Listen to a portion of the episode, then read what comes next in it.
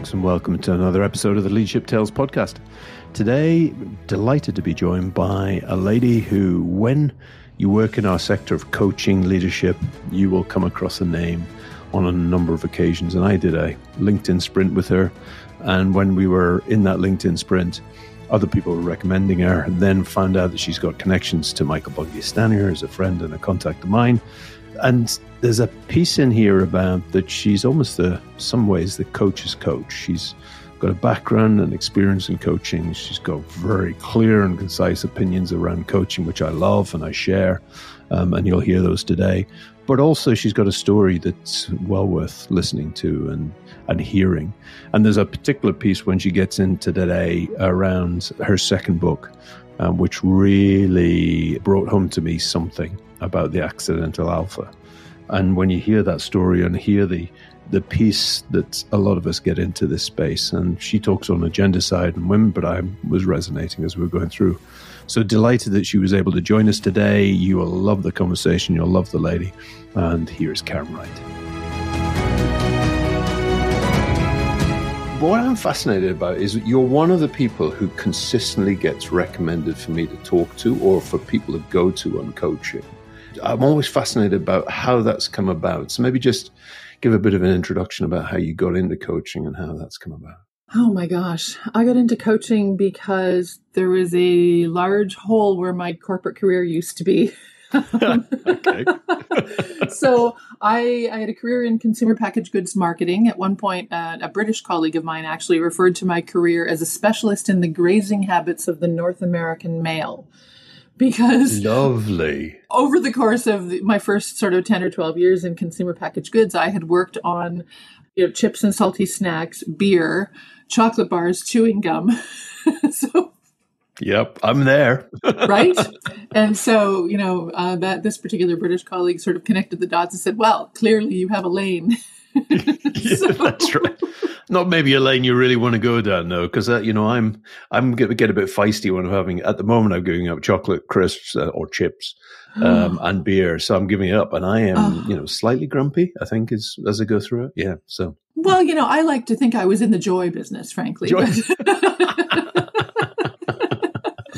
in any event, I was working for Frito Lay. Yeah, okay. As I was leading all of their new product development, which I adored, and I had had new product and new business development roles prior to that. But this was this was perfect. It was a company that was really about fun and innovation and bringing sort of you know entertaining things into people's lives. And it was part of Pepsi, is part of Pepsi, so big international network. And from the moment I started working at Frito Lay, I started lobbying for that international move knowing that this was a company that could potentially send me to Paris, to Hong Kong, to Johannesburg, to to the UK, whatever. So I I was long and loud on that.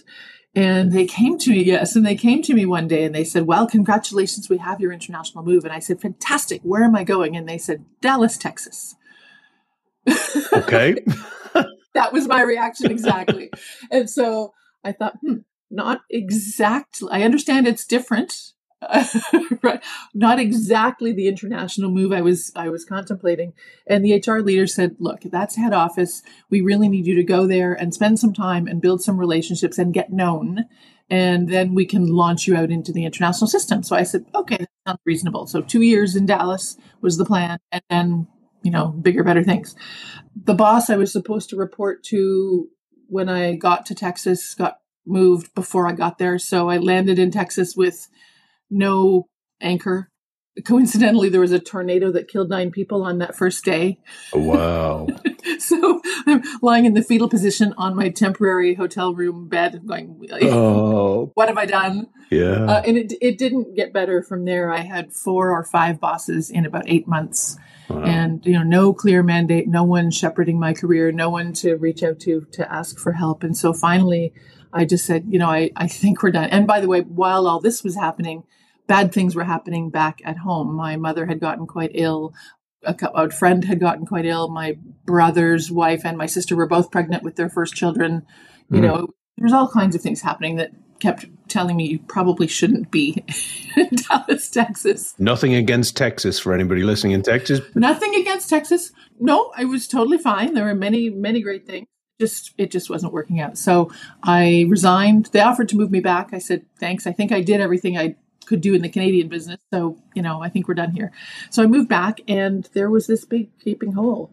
And while I sorted some of the family things, I was very open to what was next. Which should I get another similar job? Should I do something different? And this thing called coaching started bubbling up. Nice. It was one of those things where, you know, an article comes one day, oh, that's interesting. An article shows up the next day. Hmm. That's, mm. you know, and when it happened three days in a row, I thought, Something. It's it's like when your phone is listening to and it keeps sending you adverts for certain yes. things. It's just like the. Well, that's what would be happening today, right? This yeah. was this was prior to to our very uh, frighteningly intelligent phones. But you know, you're right. It, you know, when it happens that many times in a row, apparently out of the blue, it really seemed to be something that I needed to pay attention to. So nice. Yeah, so I investigated training programs. There weren't many choices at the time, but I chose one and jumped in and have never looked back. That's amazing. And and because you are one of those people that you know that people recommend you go to. I'm always fascinated by it because I am not a member of the ICF. Yeah, and mm-hmm. consciously I went through a lot of people berating me a long while saying, "Well, you're coaching and you're not a member of the ICF. Why? You've got to be accredited." And we had a lot of times where I would be sitting in pitches and people would say, "So are you ICF qualified?" And said, "Well, no, I'm not." And it it's for me, it was my experience of going out there and finding there's a lot of people who coach who, in my words, would say shouldn't be coaching, yeah, or were even were master coaches. Mm-hmm. And I was just fundamentally underwhelmed by the capability. So I'm always fascinated about a debate about what makes a good coach, what we should be looking for in there. So well, I want to separate that question into at least a couple of parts. So, uh, early on, I opted to connect with the International Coach Federation because I wanted whatever whatever came close to legitimization. Yeah. I wanted some sort of credibility. And this very early stage International Coach Federation was really the only game in town at the time. Mm-hmm. But what it was doing was uh, creating enough of a presence that if people were researching coaching, they would find the International Coach Federation. And so I founded the chapter in my city and you know took a bit of a stand on let's if if the coaching is going to be a profession, let's create it that way and put some discipline and structure around it and write a code of conduct and a and a set of ethical guidelines and set about agreeing what is a coach and how do we know whether one ought to be called a coach and so as a result, I participated in the formation of that, the first version of the credentialing approach. Nice. Yeah. And, and by far, far, far from perfect because, you know, amongst the many flaws in the coaching profession is the fact that the, what it takes to become an accredited program is pretty broad. Mm. And a lot of different kinds of coaching can qualify for that. So just because one has taken an accredited program doesn't necessarily mean one is equipped to coach in particular arenas, you know, cor- corporate being a great example. Yeah. They they also now uh, this may be different now because I haven't gone deep on research and coaching organizations or coach training schools lately, but for most of the time I've been in coaching, you didn't have to get accepted into a coach program. You could just sign up and pay your money. Right. So without any pre screening or filtering of who's participating in the programs, and without any real criteria for graduation other than completion because mm-hmm. for the part there now there are some programs that will actually not pass someone if they haven't delivered against whatever the criteria are. But for the longest time that wasn't even true. So anybody could sign up anybody could graduate. Interesting therefore, you know, you didn't really know what was coming out into the world. So I've always referred to the completion of an accredited coach training program as a useful first filter. Good way of putting it. Yeah. So it's like I would rather not go to a dentist who hasn't gone to dentistry school. Both are equally painful sometimes, yes. Well, exactly, but uh, but that doesn't necessarily mean that it's no. that they are a brilliantly qualified, technically adept dentist, nor are they necessarily the dentist for me. Yeah. But at least I know that they did the, you know, put a stake in the ground. They committed some time, they committed some attention and energy. Somebody else was looking at their skills to say, you know, we think this person knows what they're doing. So that's how I've regarded coach training. And I have the the dirty little secret is that I am no longer a member of the International Coaching Federation. Yeah, okay. I I have not renewed my credential the last time I was asked to. Mm. Mostly because I'm at a point where really no one asks anymore. No. I mean, Yeah. a, a, a client. So I distinguish between customer and client because my work is is entirely corporate. So the customer, in my parlance, is the paying organization, and the client is the individual. No client has ever asked, and I mean ever asked. No. About my training. Mm. The hiring organizations ask because they need that first filter. Yeah. Yeah. Right. They and the purchasing departments like to know that there's some qualifications and, and that sort of Mhm. thing. So yeah, so you know, the ICF has never really done very much for non-US members in terms Mm. of sort of benefits and the the things that they say will come as a result of being a member. Mm. And off and on through my coaching career, I have considered doing, you know, mentor co- co- mentoring other coaches and offering programs to support the growth and development of other coaches. And anytime you're going to do that, I think you should have the membership and the credential and all of that. But I'm no longer interested in doing any of that, so I've just I've let it go. Let it go. Wouldn't say that. And, and what I would say on a, a positive side is I think the ICF has changed, and I think internationally, I think it has got Yes. uh, better. And I've got a lot of good colleague friends who would listen here and challenge me immediately and go, "Well, that's just your bias, Colin, because you like to give advice." You know, j- joking aside, that's you know, and therefore Michael Bungay Stanier, our mutual friend's book about the advice trap. the you advice know, trap, yeah. and a, and the blend of mentoring and coaching. So there's a piece in here that I know that I'm sort of you know voting for for for my side, but there's but I do think there's a piece about I love the way you put it, customer and the clients, and I think it Yeah. is about that chemistry between the coach and the coachee that's so important. Well, yeah, That is hugely important, but there also needs to be clarity around the boundaries of coaching. So please don't be treating mental illness and doing therapy.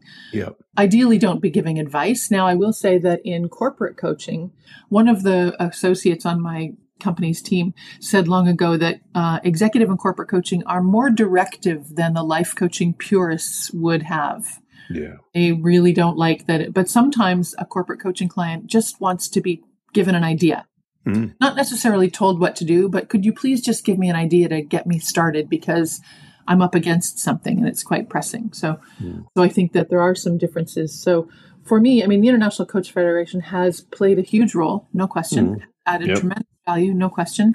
I've always believed that it tries to do too much for too many, Mm, okay, interesting. which is in evidence when you go to a conference and find there's a huge life coaching stream and a very tiny corporate stream, or you know that sort of thing. So, Yeah, yeah, yeah. so I don't. I think. I think the task they've set themselves up for is virtually impossible to complete successfully. Yeah. And what I love about coaching, just the title of coaching, is there's so many of my clients, and talking clients and customers in, in your language, would be very keen to move into a coaching uh, Mhm. role. And many of them do Mhm. without really fully understanding a lot of the time what it's going to entail and what it's going to take. So, Yes. and I always think there's this lovely, you know, almost a, um, I don't know what the word is, a tension between most organizations don't coach. Yeah. They Right. tell Yes. and then they want to get outside to coach, whereas probably the biggest benefit would be to be inside and coaching. well, and it's that coaching culture, coaching approach idea that Yeah. very few organizations do really well. That again, referencing our mutual friend Michael Bungay Stanier, his whole you know body of intellectual property is really focused on helping organizations shift how people lead and create a more coaching style culture which you know you and I both know is a more sustainable kind of capacity building approach to managing and leading Yeah. but it's not perceived that way it's perceived as taking more time and therefore being problematic when things just need to get done oh i should just tell them what to do because that's the quickest way well if you tell them what to do guess what happens next time they have a question yeah. Yeah. right they come back, right Coming back. And I Yeah. think it's Casey Carter, uh, you know, another person is in our connection who has that lovely expression about a speedy rabbit, you know. Yes. So there's a lot of us, and including myself, as a speedy rabbit. So when Michael said, I can coach you in 10 minutes or less or teach you to coach, I'm like, yes, please. I want Yes. that 10 minutes or less. So yeah. Feeding my Yeah, speedy and- rabbit. and I know I've had lots of conversations with coaching providers, you know, big bigger coaching companies that that have have a big intake process and a big sort of series of deep deep deep probing conversations that are the the setup to an executive coaching engagement. And I have yet to meet a client who's really interested in doing that, who really wants to create the space for that. Um, at least not at the beginning. And so I think the quicker we can support a client to accelerate, you know, to try some different things, to make some different choices, to learn something, to stand a little more strongly on their own two feet, I think mm. That's where we start to really build credibility and add value and, and gain trust. Yeah, I agree. And it, you know, when I first got into coaching, it was the large organizations like Marks Spencer in the UK. You would got to coach when you were in trouble, so you got a yes. coach to, and it was either to move you out of the organization or to correct the the fault, rather than actually for me. I can't tickle myself is the expression I use. So I need I need somebody to come in and you know, uh, allow me to see some stuff that I couldn't see for myself. Yeah. There's a, a, a, friend of mine named Charlie Gilkey. He's a, a, really interesting guy. He's a productivity expert and uh, has done a PhD or close to it in, I think, Buddhist philosophy or something. And he was a military nice. logistics expert. You would really enjoy him on this podcast. Mm. But Charlie has Charlie has an expression that I love and I invoke often. You can't read the label from inside the jar. I love that. Yeah. And there is your coach. Right? Yeah. And so I think that is that is our job is to, you know, be outside the jar to bring that objectivity and to bring the willingness to challenge and and and all of that. So mm. can't tickle myself is really the same kind of idea. But yeah. with regard to the the use of coaching as a as a corrective measure, yeah. since since the very first moment I stepped into this profession, I have refused to do that work. Yeah. I absolutely don't agree that that's an appropriate use for a coach. I know that the reputation of coaching has struggled because of that common application, but it's it's just not money well spent for anybody. It almost never works. Yeah. And I would say the only times I've taken on something that looks like corrective sort of coaching, it's because there's an executive sponsor who is an absolutely passionate advocate for that person. Yeah. There was one client I worked with. I was I was a few years into to building my practice as a coach, and I was hired by a VP who had a director who was their supply chain guy, and he was he was really really rough with people, off mm. color, and you know all sorts of really you know just just a very very difficult guy to kind of have in the organization culturally, and brilliant at what he was doing. Yeah, VP was clear. I want him here. Mm. I believe in him. He has tremendous expertise and capability that we need.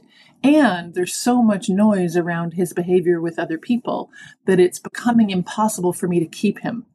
So, can we please figure out whether or not we can fix this? Because I really want him here.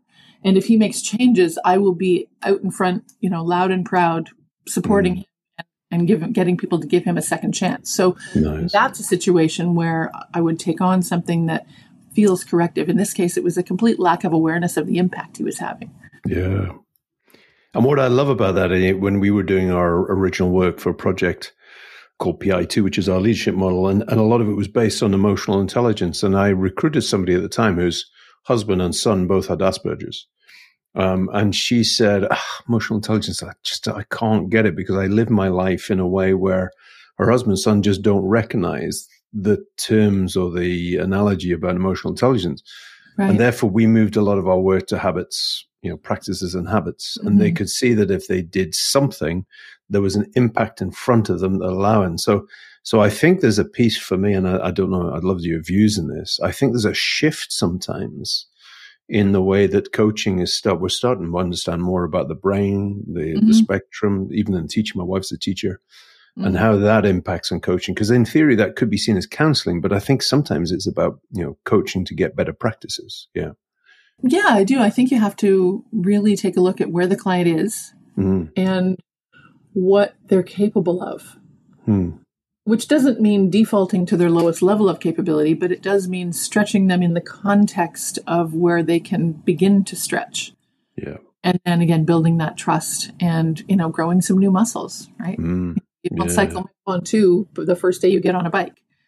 Yeah. Oh, my favorite mountain. We are just talking about that, weren't we? Yeah. So getting on there. Yeah. Although there are a few people who do that and they go, right, I'm well, taking yes. on Mont Ventoux to start with. Yeah. And we all know how that works out. exactly. a wet rag if it was me on the side of the road. Yeah. I would blame the bike, but yeah. Of course. Yeah, of course. So, so where's your coaching going? Because you said you haven't, you know, ICF, you left behind, and you're moving towards a different journey. Where's your journey going now? What are you doing? Well, uh, let's answer that in two buckets. So I have a company. It's called Parachute Executive Coaching. I have about a dozen coaches, and I tap my global network frequently. And I have positioned the company so it plays in between the very large consulting companies and the independents who mm-hmm you know don't necessarily have scale or process and that sort of thing. So um, we're thriving. We're we continue to grow. We've we have a steady stream of wonderful corporate business. We tend not to work with the very very very big companies because we do like to be in environments where there's a lot of a lot of receptiveness and a lot of nimbleness. We do a lot of work with startups. So, uh, but yeah, really fantastic team of coaches, mm-hmm. and nice, diverse team, and uh, we're doing some great work and we have a lot of fun. So uh, we had a very funny moment. I have a monthly associate call, and we have a new associate on the team who uh, fairly recently resigned from a from a big CEO job, mm-hmm. and you know took a training course and and became a coach and so on. And we were doing some work as a team on values, and the particular framework that we were working with this coach was confronted with the fact that humor was a strong value, but it didn't appear to be very much of his lived experience. And his reflection was that when he became, as in his his words, a high end executive coach, he thought he needed to be serious, hmm. and so wasn't trading on humor as much as he might have. And we're all, as a group, were saying, "But you're a CEO, so you were more comfortable with humor as a CEO than you are as an executive coach." We're we're confused. yeah, yeah. It is fascinating.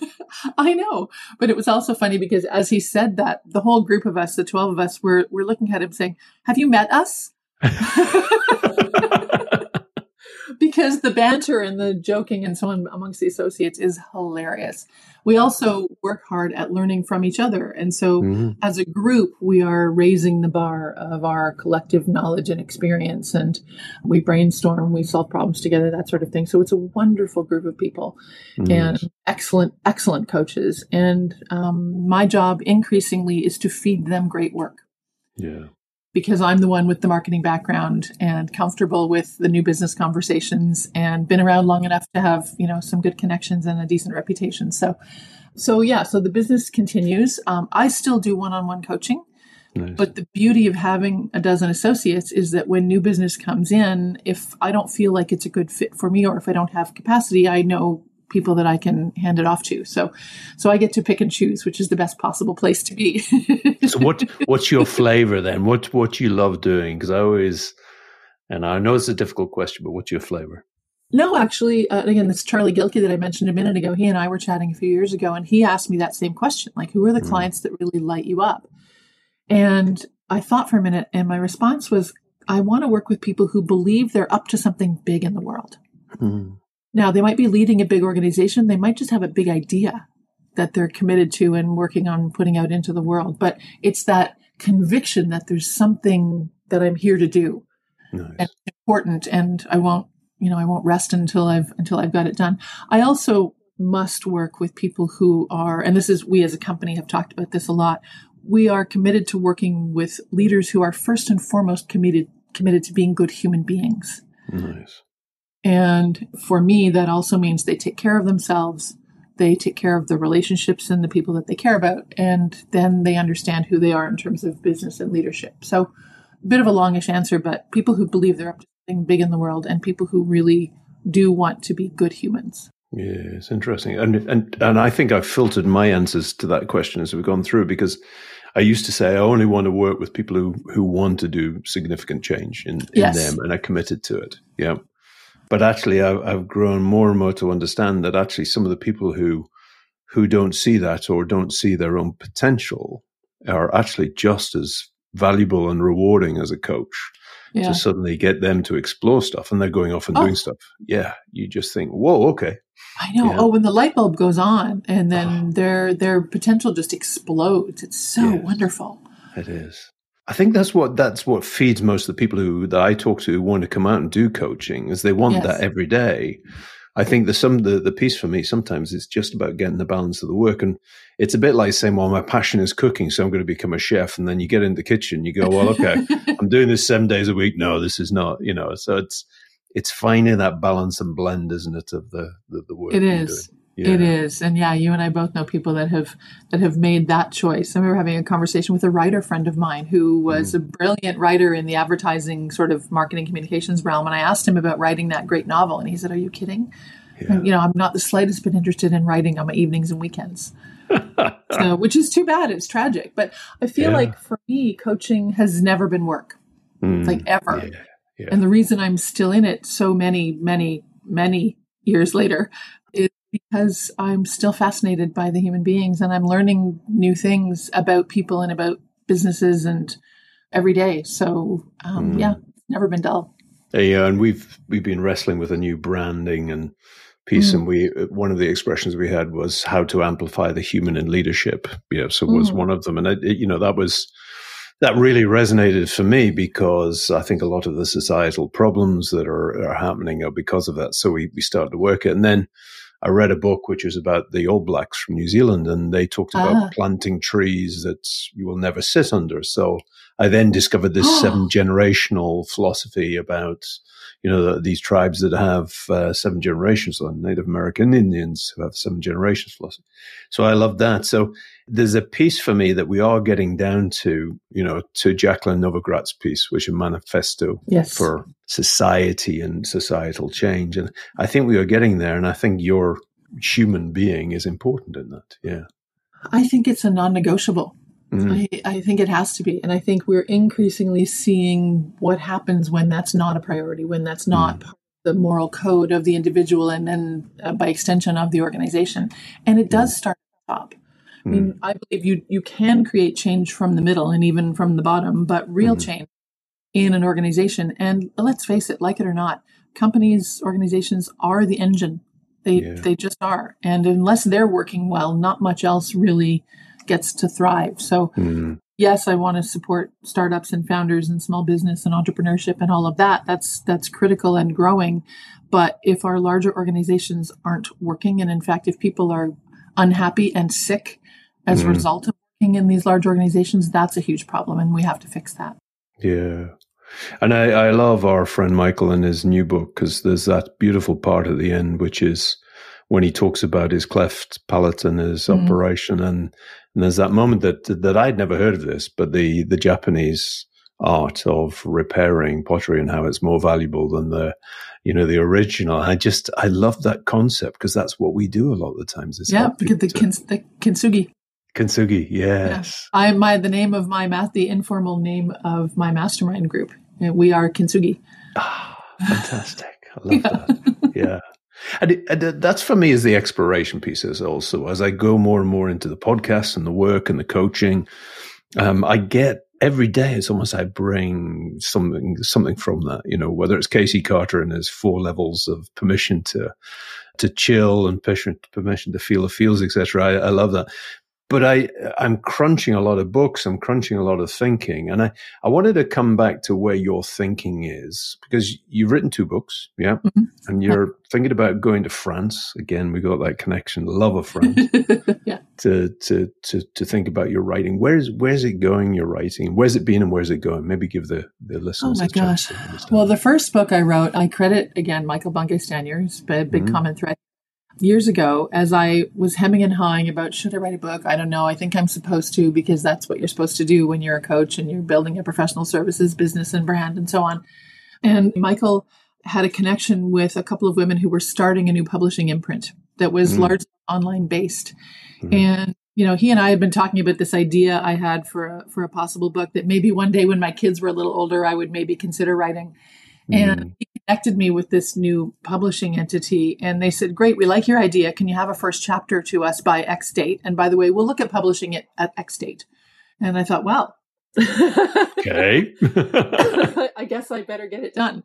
And really, it was only with that kind of deadline pressure that I got that first one done. Yeah, yeah. Although the moral of that particular story of that time in my life was it's probably not a good idea to get a divorce, renovate a house, and write a book in the same year. That's an interesting combination. Which came it first? was a bit much. Yeah, it was a bit much. It was a bit of a, you know, it was Boom. a bit of a, yeah. yeah, Mm. exactly. So they've all bumped up against each other. So having got that done, and the first book is called Complete Executive, the 10 step system to great leadership performance. Really a collection of the habits and practices that I had observed in the leaders I'd worked with who managed to figure out that combination of health and happiness and success. Okay, nice. And that's really my stealth agenda with all of the clients I work with is to work with them to get to that place of health and happiness and success. You know, I often tell my associates that the companies don't hire hire us to help their people be happy, but there's no chance they're going to be successful unless they're happy. I would agree. Get happy unless they're healthy. Yeah. So, right? So, Mm. anyway, so that was the first book. And having got that done, it was fantastic, perfect. you know, check that box, move on.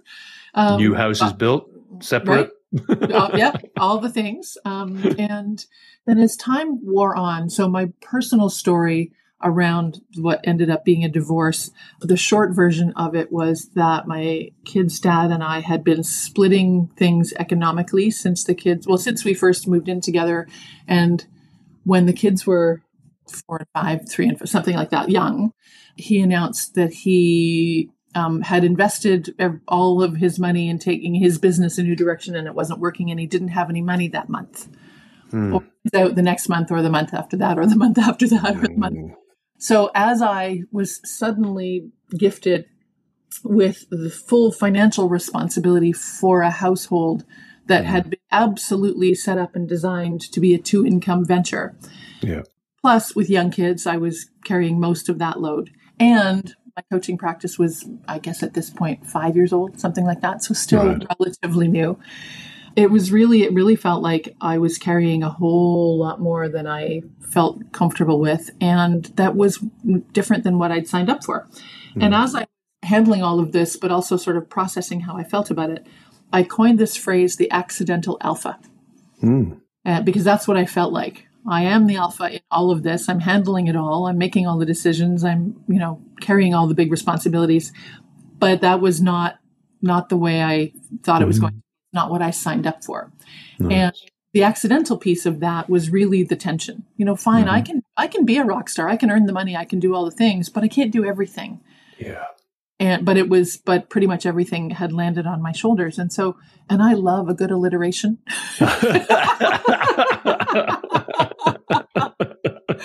So Don't we all? right. Any any writer i know can say Oh, can relate exactly. to that. So um anyway so i coined this phrase this accidental alpha and i started playing with it and i would talk to people about it. And anytime i mentioned that idea to another woman nine times out of ten i got a very rapid oh my gosh i totally get that that's me Yeah.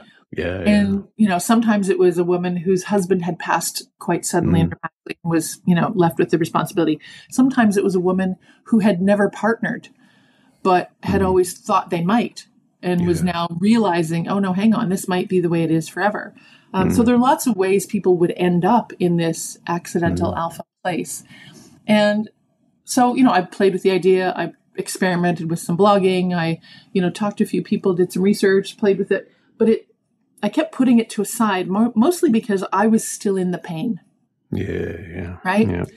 and so one of my great mentors michael port who runs an organization called heroic public speaking he has often said you shouldn't be trying to to heal your own pain from the stage you know if you're going to take the stage you don't want the audience to be worried about you so you Yeah. need to be coming from a place of progress or solution or healing or you know and so i was still in this and so i didn't Mm. feel like anything i might write about or create while i was in that place was going to be terribly useful or healthy so i kept putting it aside but every once in a while it would pop up and then i was in this public speaking program and I was working on something, something very logically business oriented, a, a talk that I was going to give that I figured would be great for all those leadership conferences. Yeah. And the writing coach I was working with, I was delivering a portion of the speech in one of our little practice sessions, and she said, I'm not buying it. I said, What do you hmm. mean you're not buying it? She said, I just don't think you care about this topic. wow. I know. I said, Well, no, I really do care. It's like, you know, my business depends on these sorts of things. And she's like, Yeah, yeah, yeah. Fine. Sure. I get it. Your business is fine. What do you really want to talk about? Yeah. I love it. And I shared this idea of the accidental alpha. Mm. And this is now a few years later. Um, mm-hmm. So much has changed and been resolved. And she helped me actually figure out how to talk about this accidental alpha idea, but with a coaching framework underneath it. Lovely. Which made it feel of service. Mm. Right? It made me feel like I was bringing a solution to the world. Mm. And so my little pandemic project in 2020 mm. was I wrote The Accidental Alpha Woman, a guide to thrive when life feels overwhelming. And can I just say, as a man, a white heterosexual man on this, when yes. you said accidental alpha, I sometimes feel that myself as well. I have male friends who have said the same thing. Yeah. Yeah. I, I, I understand that it is absolutely not solely a female experience. Mm, it's a, it's a, but it, but it says something to me. You know, I'm a two sisters. Mother raised us. Dad was a doctor, but away. Now two yep. daughters, wife, daughters, even the dog, female. You know, they just it it seems to be, and therefore, but I, but I do find when I've had business partners who've been male, they want to take the alpha role. When mm-hmm. female, they've it's been a tension uh, between us, and I've sometimes taken that role without really wanting it. So it's interesting, a lovely framework and Thank you. Well, yeah. and yes, and the alliteration. Um, the the framework that the book is built on is based on the word receive, mm. because from my experience, the thing that would have helped me through some of my darkest times um, more readily would have been the ability to receive, to receive help, to receive input, to receive support, to receive intuitive messages from the universe. To you know, and I tell a number of personal stories in the book. So, mm. so you know, you think about first book, very, very business focused. Second yeah. book, personal with a coaching underpinning. Yeah. If there's a third, and I now have to consider that maybe there's a third, it would be a much more personal reflection on what I've done with my life. So I am a single parent of two men mm-hmm. who are 22 and 23 now, mm-hmm. and they are happy, healthy, smart, strong, independent, well resourced, responsible, kind, loving human beings. They are wonderful. And they are on their own now. They both live on their own. They're living their own lives. They're doing mm. beautifully. And this gives me an opening, an opportunity mm. to make some choices about how I live my life, which to this point I really haven't had. Yeah. And the first thing I did was in August of 2021. Well, let me scroll back. There's a longer story attached to this, which I won't bore you with, but uh, just over a year ago, so I, I was born and raised in Toronto, Canada, living mm-hmm. in Toronto for most of my adult life, except for that little sojourn in Texas. so I feel I'm, I'm hearing the Dallas theme tune coming in there and then going back out. So yeah. I know. really, Dallas, you're fine. You're fine. You're, you're fine. Yep. You're, you're just not for me. Uh, and I made some great friends in Dallas. One of my mm. very best friends I met when I was Dallas, which we now regard as the reason I went there. yeah, exactly. Serendipitous. So, yeah, exactly. so, you know, through the pandemic, as many of us were sitting reflecting on our lives, it struck me that I had no reason to be living in a big city anymore. I had no reason mm. to be mm. living in the city of Toronto anymore because the reason I had been there had been, well, business, but which is mm. now all being done virtually. So take that off the table and my kids, who, as long as I'm a phone call or a text message away and mm. willing to e transfer money, um, the bank of mom never ends. The bank of mom never ends. Thankfully, yeah. it's a it's a significantly reduced load these days, which is wonderful. Yeah. But anyway, yeah. so it just sort of struck me. Oh, wait a minute! I have some options now. I have some choices, mm.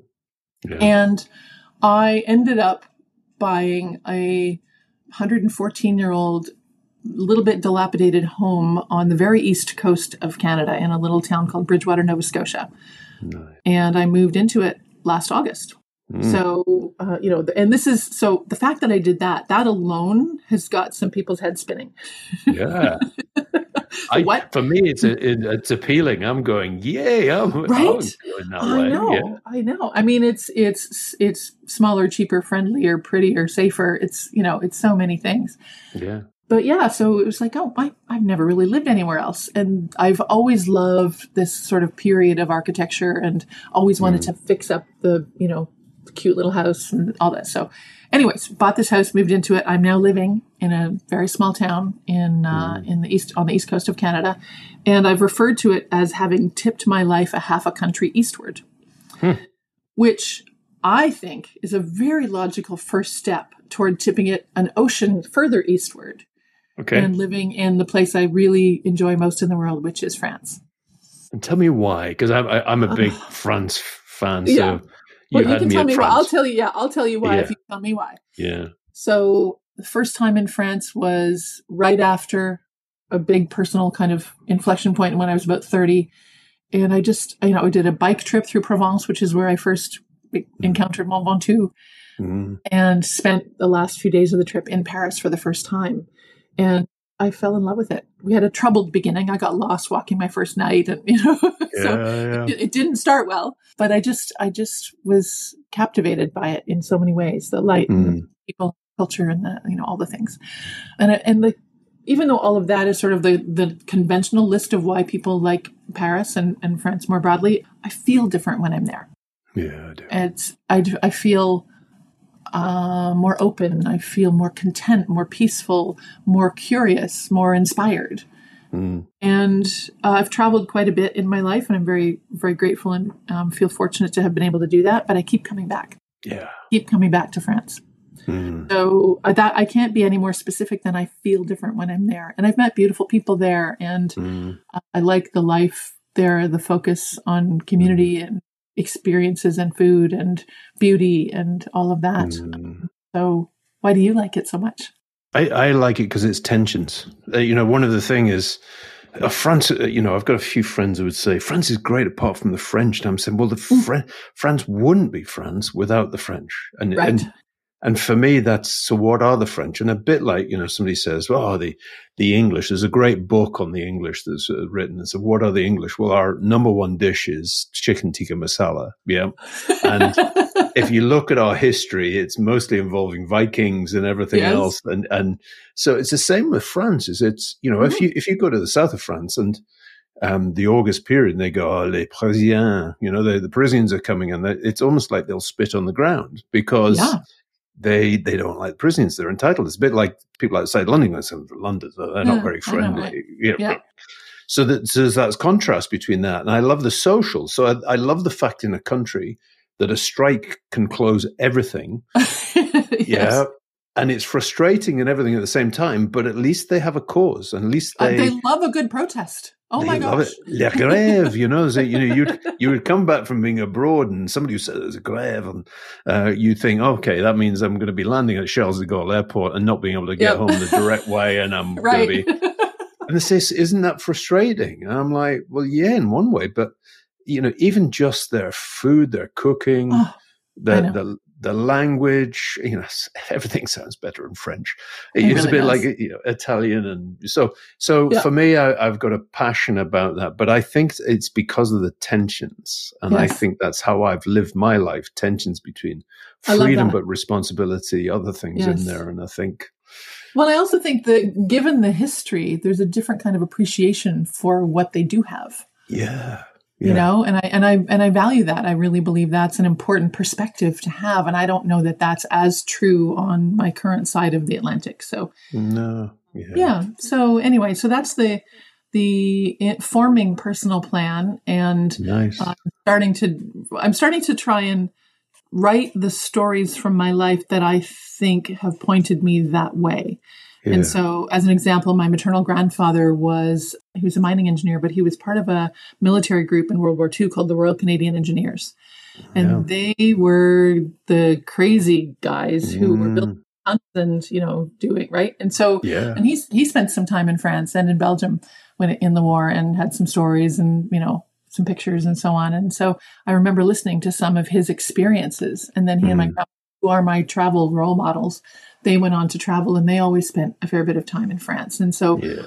I've got a framed picture that was on their wall Mm, through through my childhood of you know when you're walking along the Seine and there's all the artists and the book and so on. Well, when they were there shortly after he had returned from the war, so it would have been in the 50s, mm, they bought this sketch of the Pont Neuf and the Seine from one of the sellers along the Seine and they brought it home and had it framed and I have it.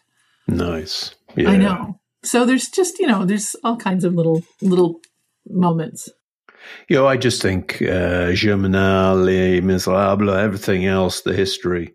Yeah. And, and I love the also the intellect, uh, left bank, right bank, all of that of Paris is just fantastic. So I think it is just you can't you can't create something in my mind beautiful unless you mix different. But uh, beauty is the contrast, Yeah, right? Beau- Beauty, is. beauty is in perspective of something Yeah. else. Beauty is not a standalone thing. I, I don't believe. No, I don't believe either. So, So, this has just been an amazing conversation, Karen. I could talk. well, now we're on France. Literally, we could just go on and Yes. on and on and share. And I would love people to to understand how they might get in contact, hear more about your work, because you have been an influence in so many other people's career. And I can't wait to read your new book. Yeah. But just, if they want to get in contact with you, how would they do that? probably the easiest is through my company website, which is parachuteexecutivecoaching.com. Yeah. And I'm also pretty active on LinkedIn at, Yeah. I think it's, I think it's Karen Wright Coach on LinkedIn. Yeah. Brilliant. So yeah, It's it's been a real pleasure to finally get a chance to meet you um, and to get into your story. And thank you for sharing it all. thank you so much for having me. It's been a real delight.